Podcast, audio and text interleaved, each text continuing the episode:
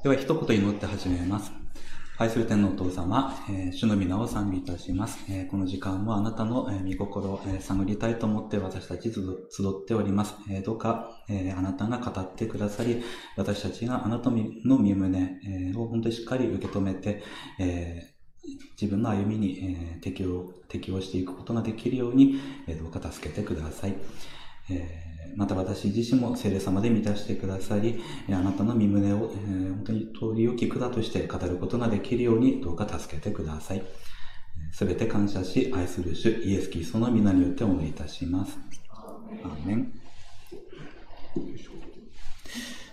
おはようございます。えー最近私の娘は、あの、急速に言葉を覚えているのですが、その中でもとりわけよく使う言葉が、えー、おしまいっていう言葉です。えー、いろんな状況とか文脈で使っています。例えば、私が仕事の後に家に帰ってきて、こうジャンパーとかマスク取ったり、まあ、帽子取ったりするんですが、その後に、なんか忘れ物あったなと思って、またこうジャンパー着ようとすると、パパ、おしまいって言うんですね。えー、そう言いながら、こう、ジャンパーをこう、奪おうとします。えー、多分、まあ、もう外に行かないでっていう意味なんだと思いますね。まあ、あるいは、まあ、外でなんか仕事をするのはもうおしまいねっていうことかもしれません。えー、今日はそのおしまいという言葉を使ってタイトルにしましたが、さまよい歩くのはおしまいというテーマで話していこうと思います。えー、今日も引き続いてエレミア書を読んでまいります。エレミア書は、あの、紀元前の7世紀後半から6世紀前半にかけて、エレミアがイスラエルの人々に向かって語った言葉や、あるいは行動を記録しています。当時のイスラエルは北イスラエルと南ユダに分かれていて、北イスラエルの方は、エレミアが活動する前にアッシリアによって滅ぼされていました。エレミアが生きた時代は、隣国のバビロン帝国が強大になってくる時で、そのバビロン帝国によって、南ユダがまさに滅ぼされようとしている時でした。その時代にエレミアはユダの人々に向かって彼らの偶像崇拝の罪を指摘しながら主である神に立ち返ることを語り続けました。今日の箇所もその文脈の中にあり得ます。今日は3つのポイントにえー、3つのポイントからメッセージしていきます。え最初のポイントは、さまよい歩くことについてです。次のポイントは、そのさまよい歩くことの原因となった忘却についてです。そして最後はもう一つの原因としての錯覚についてです。まず、さまよい歩くことについてです。31節を読みます。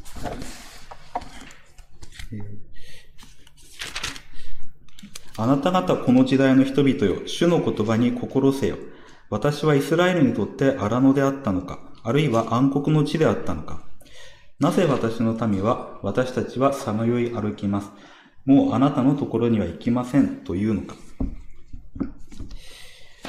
ここには神様の驚きと悲しみが表現されているように感じます。この言葉の背景にあるのは、出エジプトの出来事です。神様はエジプトで奴隷とされていたイスラエルの人々をモーセを通じて解放します。解放されたイスラエルの人々は荒野に出て、そこでまあちょっと問題があって40年間過ごすことになるんですが、その荒野から、え、今のイスラエルの場所、約束の地、カナンの土地に向かいます。その荒野の40年について、えー、新明記だと、神様がイスラエルの人々を訓練する期間だった、えー、と語っています。彼らが人はパンだけではなく、神の口から出る言葉によって生きることを学ぶための時間だったと、そう語っています。実際、荒野においてイスラエルの人々は神様から与えられるマナという食べ物とうずらで生活していました。それだけではなく、昼は神様は雲となって、また、暑い日差しから守り、また夜は炎となって寒さから守っていました。神様に頼らなければ生きられないということ、神様に頼らなければ食べ物さえも得られないということ、そして神様はイスラエルの民を豊かに守ってくださるお方であること、それを荒野の40年間を通してイスラエルの人々は知るようになりました。今の私たちは信仰とか、あるいは信じるっていうことを、えー、むしろ食べ物をこう捨てていくイメージがあるかもしれないですね。信じるというのは、えこの食べ物とか衣服とか、まあ快適な生活とかそういうものを捨てて何か目に見えないもののために犠牲にしていく、そういうイメージです。まあもしかすると仏教の出家のイメージなのかもしれないですね。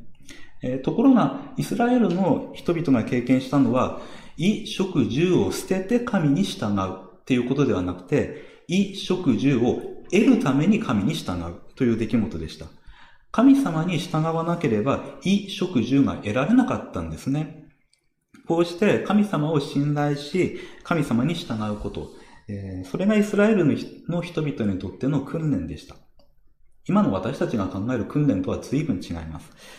えー、さて、このように出エジプトは、イスラエルの人々にとって神様の恵みを経験する出来事でした。イスラエルの人々は、えー、神様の恵みを体験したはずでした。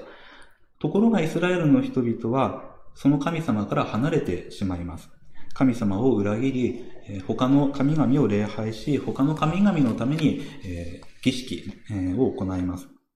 神様が意味嫌っていた不道徳な行いもするようになります。そのことに神様は何よりも驚き、呆れ、また怒り、そして悲しみます。私はイスラエルにとって荒野であったのか、あるいは暗黒の地であったのか。これは直接にはエレミア書の2章の6節を参照していますが、え意味合いとしては多分次のような感じなんですね。あなたたちにとって私は恵み豊かなはずだったのに、え、私たちが、私はあなたにとって荒野だったのか？私はあなたたちにとって苦しみの対象だったのか？あんなに偉大な技を行ったのに、え？厄介者だったのか？こういう感じです。これは、えー、何かのグループのリーダーとかやってると経験することだったりしますね。こう、なんかメンバーたちが楽しそうにしていて、自分もその中に入っていこうとするんですね。で、みんなこう、あ、なんか喜んで迎えてくれるかなと思ったら、なんかそうじゃないんですね。あれ来たの？いや別に来なくてもよかったのにって。まあそんな風に感じる瞬間です。あれ自分ってもしかして邪魔者だったのかなそういうことをまあ経験したことある人はあるでしょうね。神様が、私はあなたたちにとって荒野であったのかと言ってるのも同じような感情でありますが、ま、もっと激しいものです。あんなに大きな仕事したのに、私はあなたたちにとって苦しみの対象だったのかという思いです。これは本当に驚きとショックなことなんですね。えー、続いてもう一つ神様が驚いていることがあります。それは、え、私たちはさまよい歩きます。もうあなたのところには行きません。とイスラエルの人々が言っていることでした。このさまよい歩きますという言葉皆さんどのように受け止めるでしょうか、えー、他人事でしょうか？あるいは自分の身に迫るような言葉でしょうか？私などは結構自分の身につまされるんですね。というのも、えー、10代の頃からずっとさまよい歩いてる気がするからです。えー、大学に入ったはいいものの、それから2年間は引きこもりの生活していました。えー、その後普通に大学に通うようにはなったんですが、今度はあの左翼運動に没頭するようになったんですね。こう自分でビラを作ったり、また巻いたり、あのデモに参加したり、あるいは座り込みしたりとか、まあしていました。で、その後、就職活動も、えー、少ししたんですが、いや、なんか、あんま会社で働くの自分合ってないなっていうふうに思って、え、大学院に行くことにしたんですね。えー、しかも、えー、学部は経済学部だったんですが、大学院は、いや、なんかもっと本質的なことやりたいと思って、えー、哲学の研究室に行きました。もうずっとなんかさまよい歩いてるんです。えー、そういう過去があるので、こう、まっすぐ目標に向かって歩んでる人を見ると、尊敬する思いが出てきます。えー、今私が働いている会社で、まあ、今年度、えー、入ったあの獣医師の方いるんですが、その人は中学生の時に獣医師になりたいなと思って、まあ、高校、大学って言って獣医師になってるんですね。いや、本当そういう人見ると、いや、すごいなというふうに思います。えー、ここのさまよい歩きますについて、70人訳は支配されないと訳しています。また、フランス語のルイス翻訳も同じように、私たちは自由であるっていうふうに訳しています。こういう理解も本当に意味深いですね。つまりこれらの翻訳は、イスラエルの人々は神を信じ従うことは神に支配されることだと思っているっていうふうに解釈しているんです。私たちは自由だ。もうあんたに支配されたくないというわけなんです。宗教が人を支配する道具であるっていう考えは今日多くの人が抱いていますね。ノンクリスチャンだけではなく、クリスチャンもそう思ったりしています。クリスチャンホーム出身の子供が、こう、大学に行って親元から離れると、教会に行かなくなるケースが、まあ、よくあります。私、あの、韓国人の留学生でそういう人とよく話したことあるんですが、大体みんな共通してるんですね。日本に来て、あようやく私は解放されたっていう、そういうことを語るんですよ。まあ、まあ、おそらく、まあ、彼らが今まで経験してきた、まあ、教会での生活、あるいは信仰生活というのが、なんか支配されるようなものだったという印象が強いんでしょうね。この私たちはさまよい歩きます。え、もうあなたのところには行きませんという言葉を黙想するなら、まあおそらく多くの人はルカの福音書に出てくる報道息子の例え思い浮かべるのではないかと思います。ある家庭に二人の息子がいて、兄の方は親孝行で親の言うことは全て聞き従っている。弟の方はもっと野心的で、父親から自分が受け取る分の相続財産をもらうと、それを持って家を出ていきます。ところがその財産で何か成し遂げるっていうことではなく、ただもう使い果たして食べる手段もなくなって、実家に帰ることにする。そして実家に帰ってきた息子をその父親見つけて、こう走っていって抱きしめて宴会を催す。まあ、そういう例えですね。えー、ここでの弟も、えー、自由であることを求めたのでしょうし、父親のもとで生活することは、あなんか支配されることだっていうふうに感じていたんでしょう。あるいは、もう家を継ぐのは兄であるっていうこと決まっているんで、弟である自分は、外の世界、実家から出て成功しないと、兄と同じようなステータスにはなれないっていうこと、そういうことも感じていたのかもしれません。えー、そのような弟にとって、家に戻る決断をすることはとても大きなことだったはずです。自分の過ちを認めること、自分の負けを認めることでもあります。それでもこの弟は戻ってきたのでした。この父と息子の例えは、神様と人間との関係を表しています。人間が神様のもとに戻っていくこと。つまり、イエス様を信じる、信じるようになること。それを弟が父のもとに帰ることとして表現しているのです。さまよい歩いていた弟。つまり人間は父のもとに、つまり神様のもとに戻ってきたのです。私もこのイエス様を信じるようになった時に、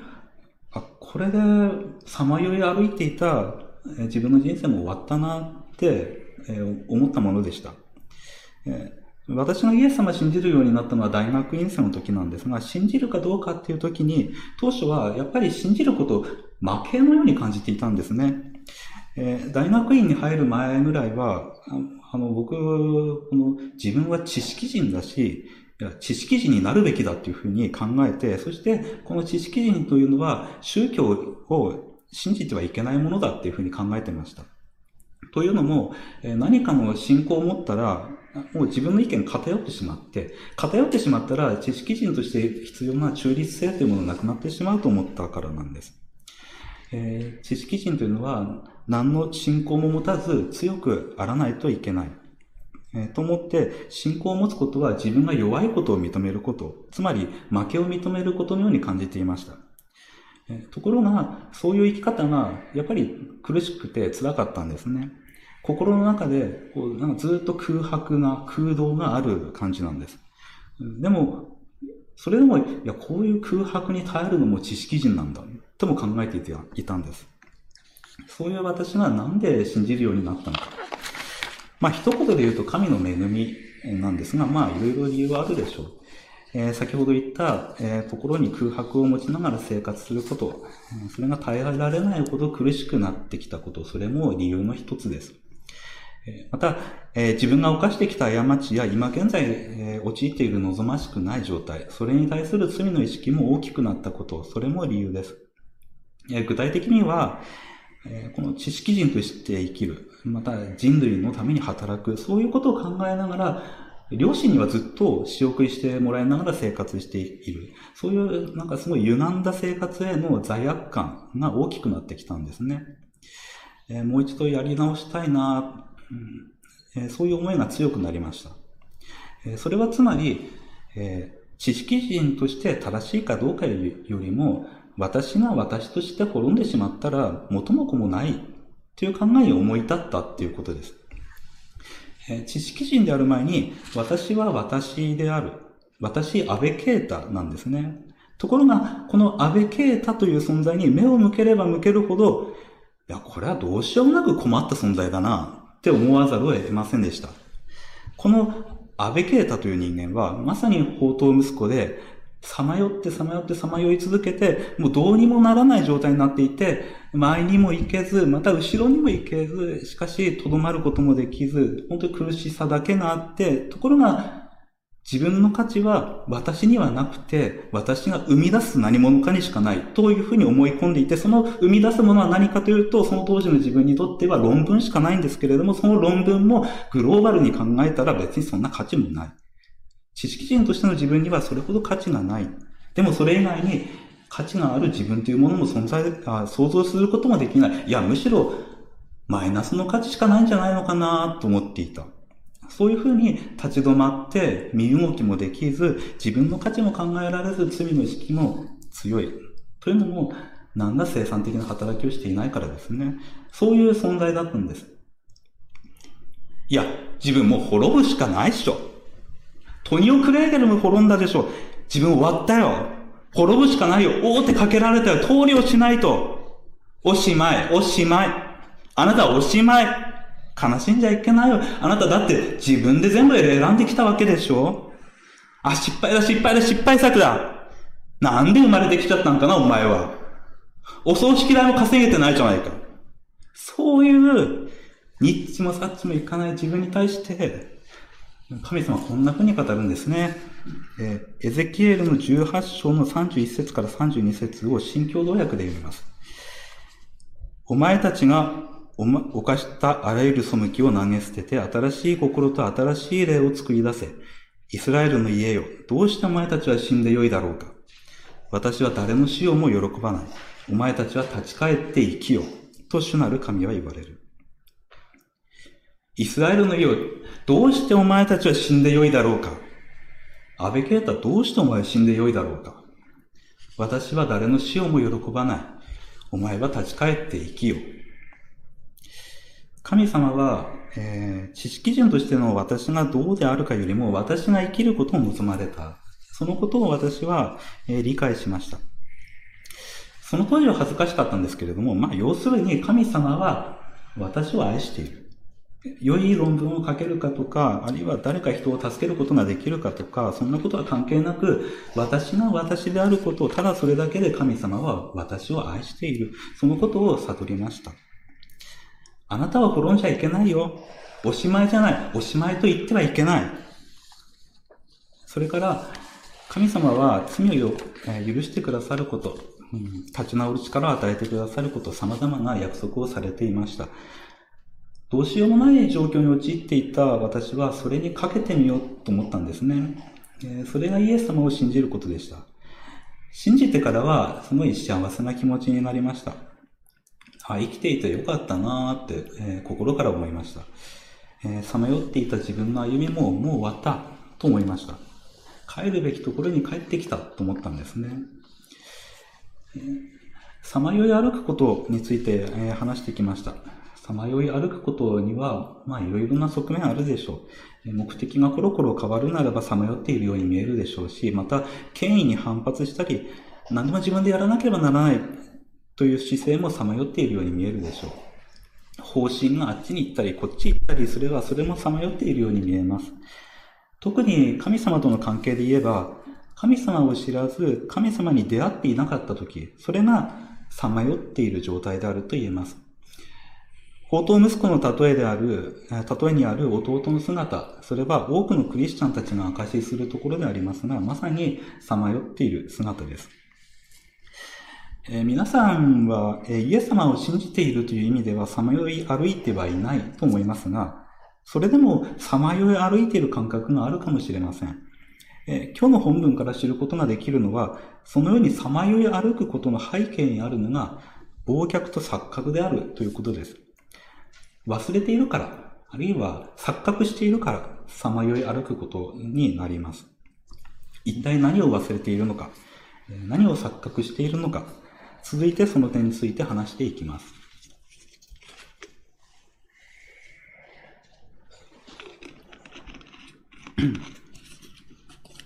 32節を読みます。乙女が自分の飾り物を、花嫁が自分の飾り帯を忘れるだろうか。しかし私の民は私を忘れた。その日数は数えきれない。女性にとっての飾り物は一般的にとても大切なものですね。また自分が結婚するときに身につけるジュエリーなどを忘れる、なんてこともありません。それほど重要なものをイスラエルの人々は忘れてしまったのだということをここでは語っています。ここで花嫁という言葉を用いているのには理由があります。エレミアの2章2節においても結婚の比喩が用いられているからです。そこではこのように書かれています。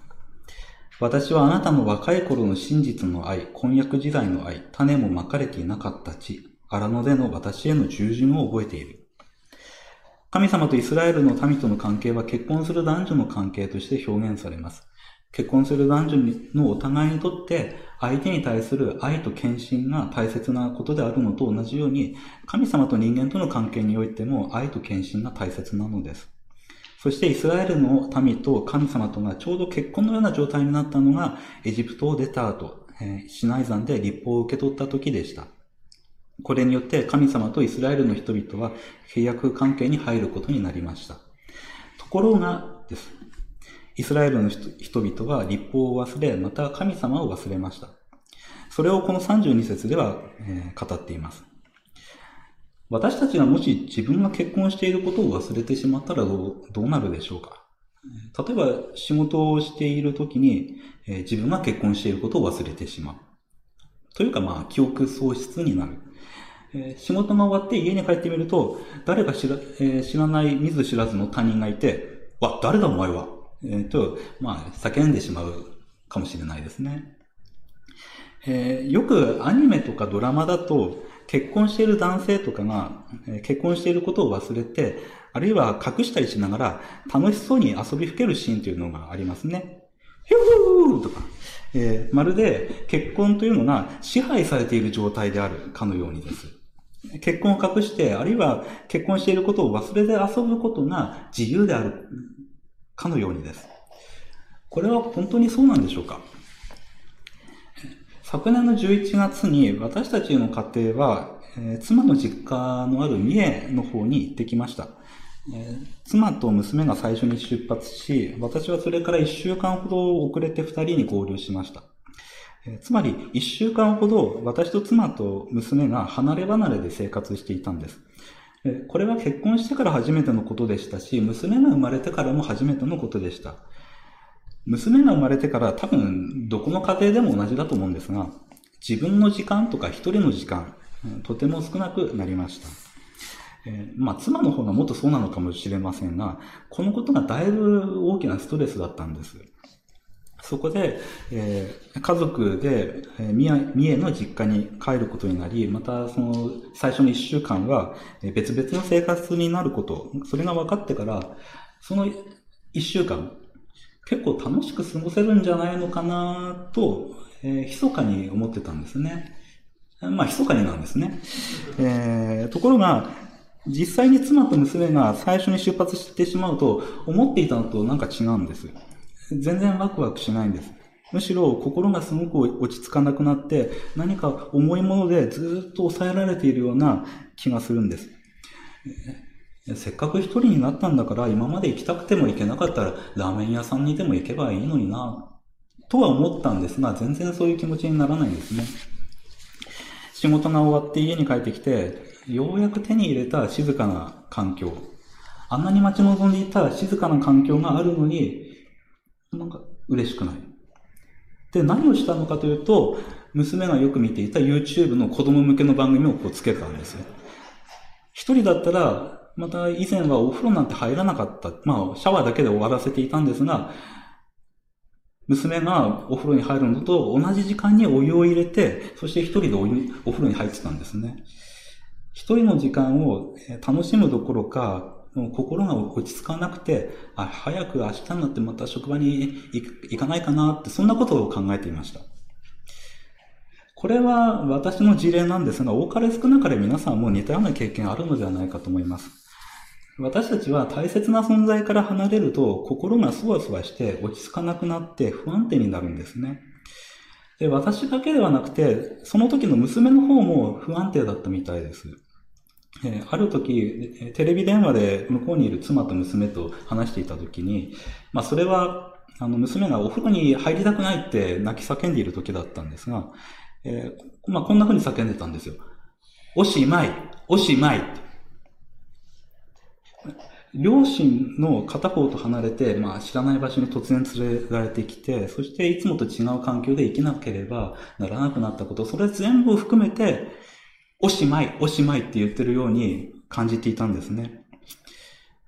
で、それを見ながら、私としては、いや、まだまだおしまいにはならないんだよなーっていうふうに思って、すごく心が重くなっていました。で私たちは、えー、個性とか自分らしさっていうのは、それ自体で存在しているもののように思いがちです。ところが実際には自分らしさっていうのは大切な存在から離れてしまって、え他のあらゆる人々から離れてしまって、そして孤立した状態で存在するものではないんですね。自分らしさっていうのは大切な存在と一緒にいるときに初めてそれとして存在するものなんです。フランスの哲学者であり数学者であるブレーズ・パスカルって言いますが、まあこういうこと言っています。人間の心には神が作った大きな穴がある。それは神が作ったので神だけが埋めることができるっていうこういうふうにです。これが真実ならというよりかはまあ聖書に基づくと真実なんですが、私たちが神様を信じることについてこういうふうに言えると思うんですね。私たちは物心ついてからイエス様や神様のことを聞いたりして、そして信じると思っている。私たちは人生のある時点で神様のことを知ったり、神様に出会っている、出会ったと思っていますが、実はそれは最初の出会いではなくて、実は再会だったのだということです。私たちが記憶にないぐらい昔に、実は私たちは神様と出会っていて、神様と交わりを持っていて、でもそこから離れてしまった。離れ離れになったので、私たちの心には大きな穴がぽっかりと開いてしまって、私たちはいろんなものをそ、それ、その、いろんなものでその穴を埋め合わせようとする。いろんなものを食べたり、買い物をしたり、趣味に没頭したり、恋愛したり、旅行したり、とにかくいろんなものを通じて、その自分の心に開いた大きな穴を埋めようとする。でもその穴は埋めることができない。なぜなら、その穴は神様ご自身がお作りになったから。だから、神様と出会って、信じるときに初めてその大きな穴は埋められるんですね。このことは、クリスチャンホームで生まれた時からイエス様を信じていると考えている人々にとっても当てはまります。私たちが神様と交わりを持っていたのは、私たちがこの世界で誕生するずっと以前だからです。そしてクリスチャンホームで育った人も実際には青年になってから自覚的にイエス様に出会うようになります。いずれの場合でも私たちが神様に出会うのは再会なのです。記憶にないぐらい昔に出会っていて、そして再び出会う。あるいは戻ってくるんですね。こうして神様と出会い、神様の元に戻ってくることによって、私たちは本当の私になります。神様という最も大切な存在と共にいることによって私たちは本当に私らしくあることができるんです。これは言ってみれば、神様のもとにいなかった期間がちょうど記憶喪失していた期間のようなものだということでもあります。記憶を失って生きるとき、それも確かに生きると言えますが、真実の人生ではありません。それは多くの物語や映画やドラマ、あるいは小説で表現されているでしょう。記憶を失って生きるとき、それは自分のアイデンティティを失い、自分のルーツを失い、自分が本当に大切にしていたもの、大切にしなければならないもの、それを忘れて生きることです。それはまた、人が愛し、愛される存在であるならば、自分を愛してくれる存在を忘れて生きることです。先ほど自分が結婚していることを忘れた場合という話をしましたが、そのように忘却し、記憶を失うとき、果たして人は自由なのでしょうか？違います。それを自由と言ってはいけないのです。それは無責任な生き方であり、真実ではない、本物ではない、偽物の生き方なのです。それはまさにさまよって歩く人生です。記憶を回復するとき、それは変わります。私は自分が何者だったのかを知り、自分のルーツを知り、自分が誰を愛していたのか、また自分は誰から愛されていたのかを知ります。怒りが下ろされていない船のように、ふわふわと漂っていた人生が、しっかり怒りを下ろして、とどまるべきところにとどまるようになります。人生にはある程度プレッシャーがかかりますが、それは自分を押しつぶしてしまうほどのものではなく、むしろ歩んでいくために必要な重力のようなもので、しかも人生を歩んでいくのは一人ではない。共に歩む人がいるんだ。と、私を信頼してくれる者がいるんだ。そういう思いが強い励ましとなり、生きていく上での推進力となります。記憶を回復することによって、私は本来私が歩むべき人生を歩むようになり、また本来感じるべきプレッシャーとともに、本来感じるべき喜びを感じるようになります。このことは神様との関係においても同じです。神様との関係を回復するときに、私たちは本当に私らしくなります。神様との関係を回復する。それは、遥か遠い記憶を回復することと等しいのですが、そのように失われた記憶を回復するときに、私は自分にとって最も大切なお方、また私を最も大切にしてくれるお方を知り、そのようにして私は本当の私になります。神の子供としてのアイデンティティを回復し、真実な人生を歩み始めるのです。確かにプレッシャーはあるでしょう。しかし、それ以上に喜びと充実感に満ちた人生になります。最後に、え私たちがさまよい歩く原因としての錯覚について話します。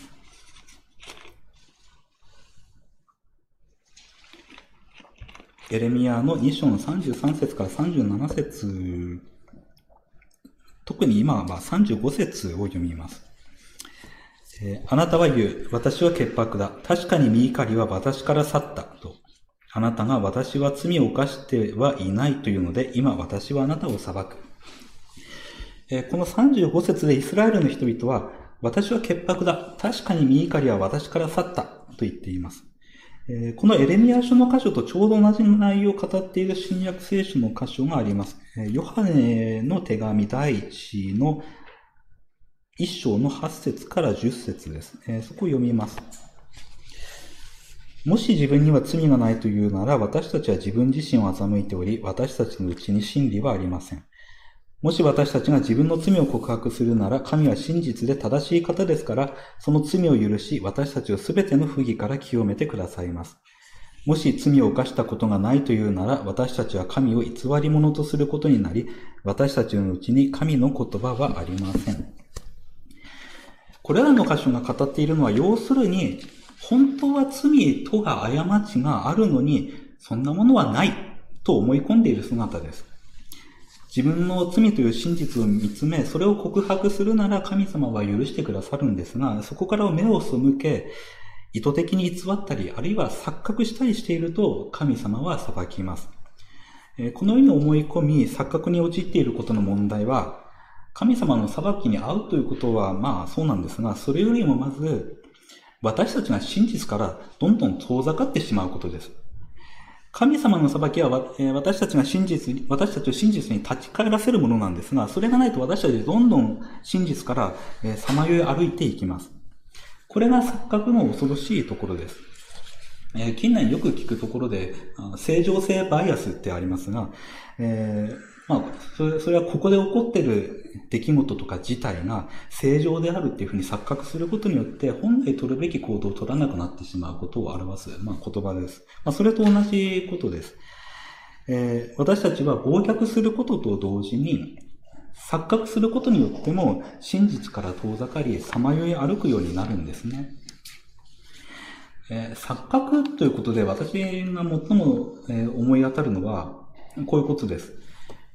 イエス様を信じることは、今日のメッセージの前半でも語ったように大きな出来事でした。そしてその時に自分のさまよっていた歩みもこれで終わったっていうふうに思いました。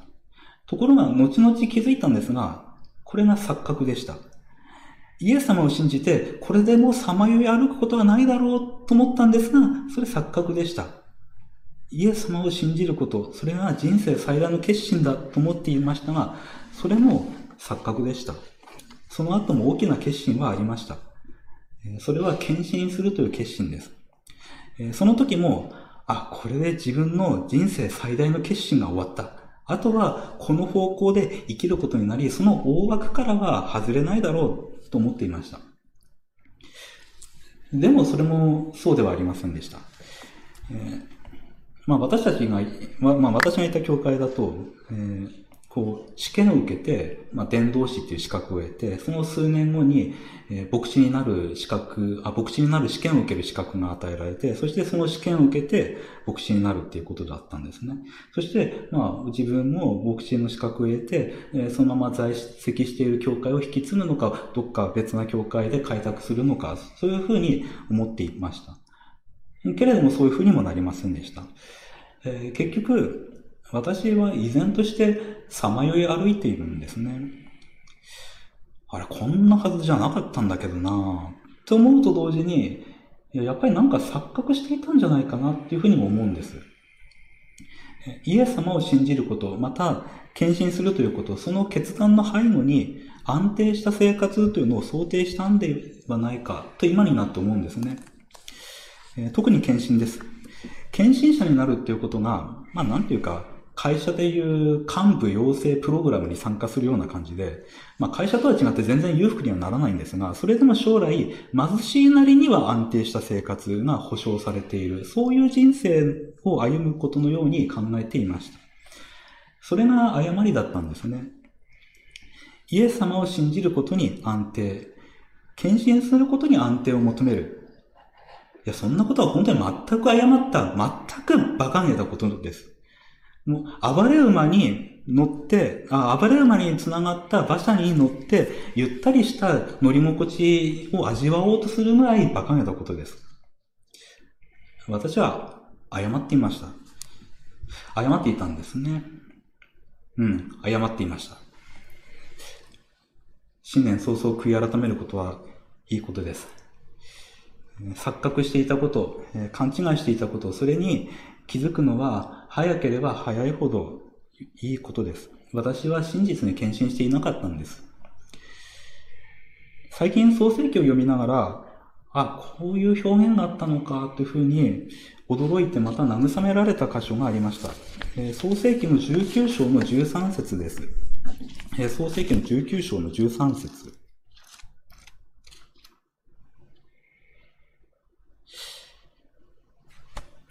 19章で、20章ですね。20章の13節です。えー、神が私を父の家からさすらいの旅に出されたときに、私は彼女に、えー、ちょっともう一度読みます。神が私を父の家からさすらいの旅に出されたとき、神が私を父の家からさすらいの旅に出されたとき、さすらいの旅って語ってんですね。このさすらいという言葉は、放浪するとか、目的なしに歩むとか、まあ、ブラブラするとか、そういう意味の言葉です。